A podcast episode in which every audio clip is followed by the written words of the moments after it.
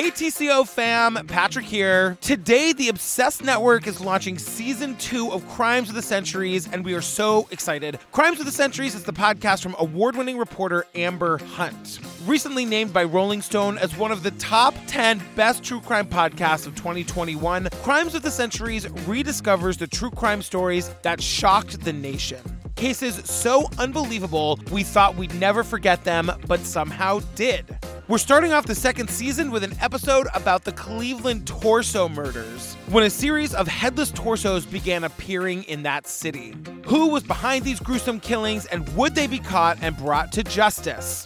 So, we're bringing you the first part of this episode here in this feed. To hear the rest, go find and follow Crimes of the Centuries wherever you get your podcasts. You will not be sorry that you did.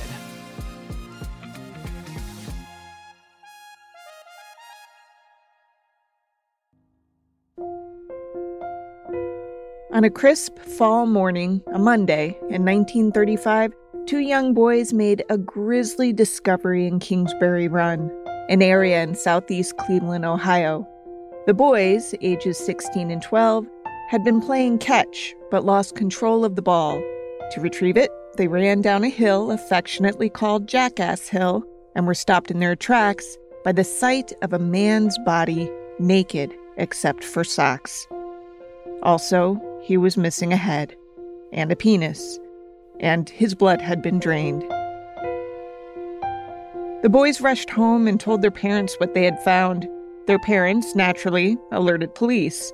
If police had been skeptical about the report, that doubt would have quickly been erased because they not only found the body the boys had reported, but they found another mutilated corpse to boot. Also decapitated, also emasculated.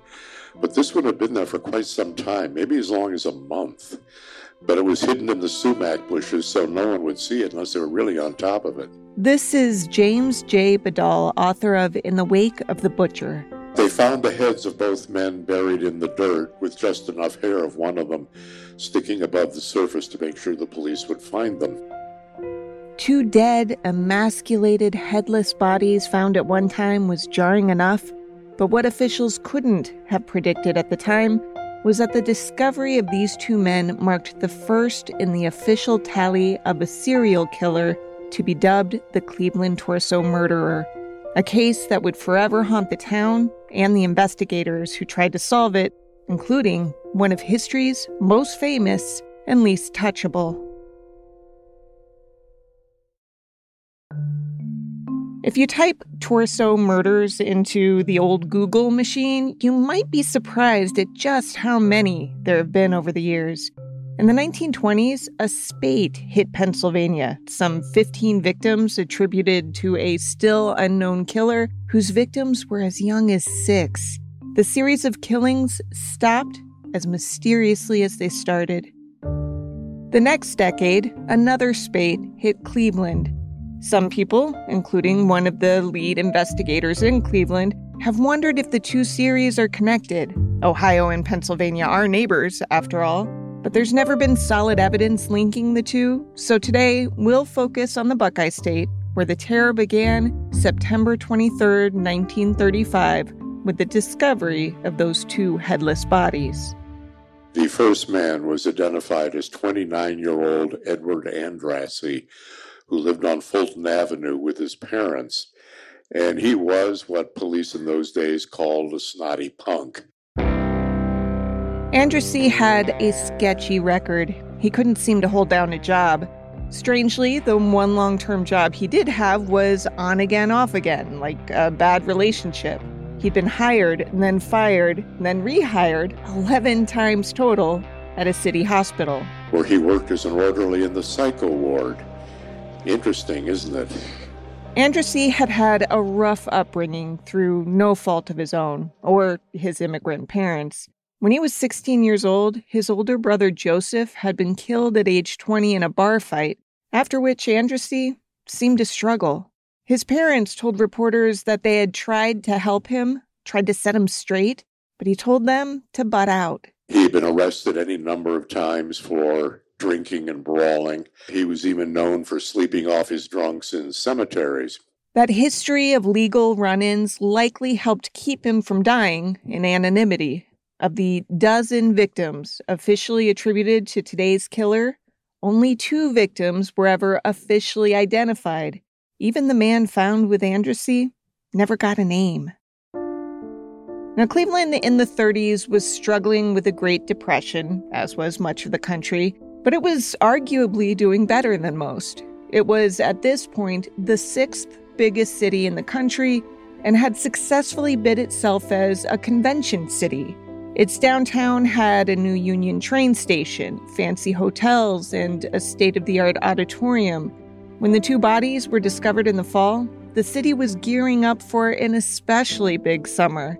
The Republican National Convention was being held there, as was the Great Lakes Exposition, a big old fair designed to celebrate Cleveland's centennial. Cleveland, the state's largest city, flings its soaring towers into the blue Lake Erie sky. Built on Lake Erie's southern shores, today's Cleveland typifies America at its best. Cleveland's population was straight up booming, having grown 60% between 1910 and 1930. And a lot of that population stemmed from immigration. I mean, some 25% of the city's 900,000 residents were foreign born, Poland and Slovenia were biggies, as was Hungary, which is where Edward Andrassy's parents, Joseph and Helen, had been born.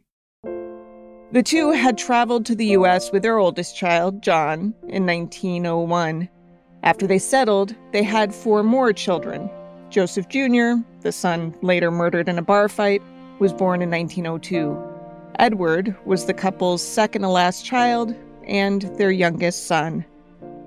While an orderly at the hospital where he sometimes worked, Edward met a young woman named Lillian Kardotsky, a nurse. Marriage records showed the two wed November 12, 1928. They had a daughter together, but had split up before the girl could even walk. By the 1930 census, Edward was back living with his folks, as did the two sisters who sandwiched him in age, Irene and Edna. Now, Edward's folks knew he was mixed up with some rough people. They knew this because just two months before the murder of their second son, a man had shown up at their home threatening to kill Edward for, quote, paying attention, end quote, to the man's wife. Naturally, thinking that this visit might be related to Edward's death, they told police about the encounter after his body was found.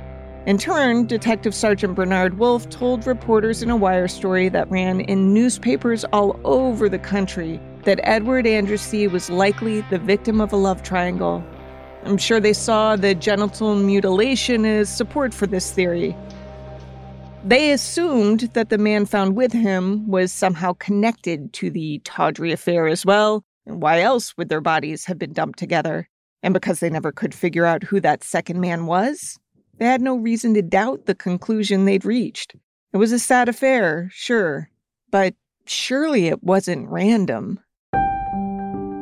Not that the police didn't legitimately search for the killer. They did. In fact, they went so far as to track down the guy who'd killed Joseph Andrassy Jr. in 1922, 13 years before Edward's death. They held that man for a few days before springing him loose satisfied that he hadn't harbored a deadly grudge against the family for more than a decade. A few weeks passed, then a few months, and this strange murder stopped making national news. Until January 1936, when pieces of a woman's body were found in burlap sacks behind a Cleveland factory. Thanks to her fingerprints and criminal record for sex work, Florence Polillo, alias Clara Dunn, alias Flo Martin, was quickly identified as the victim. She'd been dead a few days when her hips, thighs, pelvis, lower half of her torso, and her right arm were recovered. At this point, the city of Cleveland had a new safety director who had only been on the job about a month. From a Crime Vault documentary. Safety director Eliot Ness became heavily involved If the name Eliot Ness sounds familiar, there's a reason. That's because years earlier, Ness was well known at the time for heading up the Untouchables, a group of federal law enforcement agents that worked to take down Al Capone, and it was believed that his savviness as a detective would bring fast closure to the case. spoiler alert, it didn't. And in fact, it probably helped dim Ness's political star, though not his legacy. A few months after Florence Polillo's body parts were discovered, police fielded an anonymous tip in May 1936, insisting that a group called the Black Legion was responsible for the deaths. That was a secret organization dedicated to terrorizing people of color, Catholics, and Jews. The group was known as a more violent version of the Ku Klux Klan, which should tell you something. The month after that tip, a new body surfaced. This time, there was again a head, which authorities hoped would mean a fairly easy identification. But as with victim number two, that wasn't the case, which is admittedly surprising in this situation because not only did they have a head in good condition, hair still intact, tissue unaffected by decomposition, but this man had multiple tattoos, unique ones even. His left leg bore a cigar chomping comic strip character called Jiggs. His right shoulder, a butterfly. Right outer arm, heart with a piercing arrow. Right inner forearm, crossed flags with the initials WCG. On his left arm were the names Helen and Paul beneath an image of a dove. He had everything short of my name is blank tattooed on his body. And even with all of those tattoos and an identifiable face, the man was never reunited with his name. He's known only as the Cleveland Torso Murderer's fourth victim, aka the Tattooed Man.